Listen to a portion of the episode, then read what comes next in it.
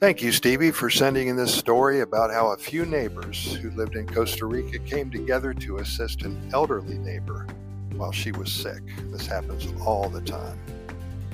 There's a small and close-knit community nestled among the rolling hills here in Costa Rica, the northern area close to Turrialba. The neighbors shared a bond that was built on kindness and compassion and a genuine love for one another. Each person, they took great pride in supporting and looking after their neighbors, especially for those in need. In the heart of this community lived Doña Rosa, a wise and gentle soul who had spent her entire life in Costa Rica. Her humble home was adorned with colorful flowers and vibrant paintings that reflected her spirit. Doña Rosa was known for her generous heart and a warm smile that lit up the room whenever she greeted her neighbors.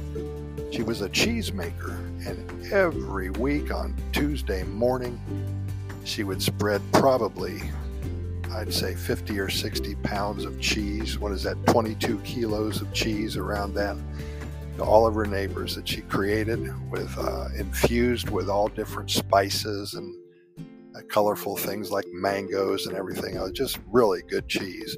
But one bright morning, the news spread like wildfire through the neighborhood that Rosa had fallen ill. Concerned whispers echoed from door to door as the neighbors hurried to her home, eager to lend their support. They found her weak and pale, struggling even to sit up in bed. Of course, she wasn't going to make that cheese that week.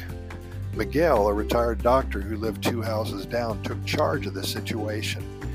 He quickly organized the neighbors and assigned each person a task to ensure Rosa's comfort and well-being. Maria, known for her culinary skills, prepared a nourishing soup, while Alejandro, a kind-hearted handyman, made sure the house was clean and tidy. Anna was a caring nurse. She took charge of monitoring Rosa's vital signs and administered her medication. And meanwhile, Carlos, a young man with a passion for gardening, tended to her beautiful flower beds, ensuring they bloomed with vibrant colors. The other neighbors pitched in by taking turns and reading to her, sharing stories, and simply providing the warmth of their company. Well, the days turned into weeks, and Rosa's health slowly began to improve. She regained her strength and vitality thanks to the unwavering care and love she received from her neighbors. The bond between the community grew even stronger as they worked together to support her during her recovery. As Rosa regained her independence, she insisted on expressing her gratitude to her kind-hearted neighbors. She invited them all to her home for a festive gathering filled with laughter, delicious food, and live music.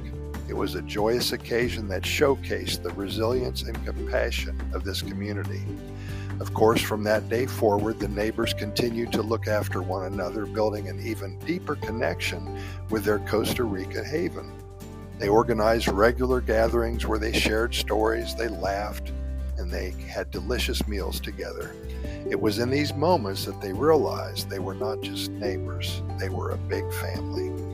That's what got me started in loving Costa Rica so much. My first week here back in November of 2002, I've seen multiple examples of this, where you would go into a small town and start talking to the people at the corner soda.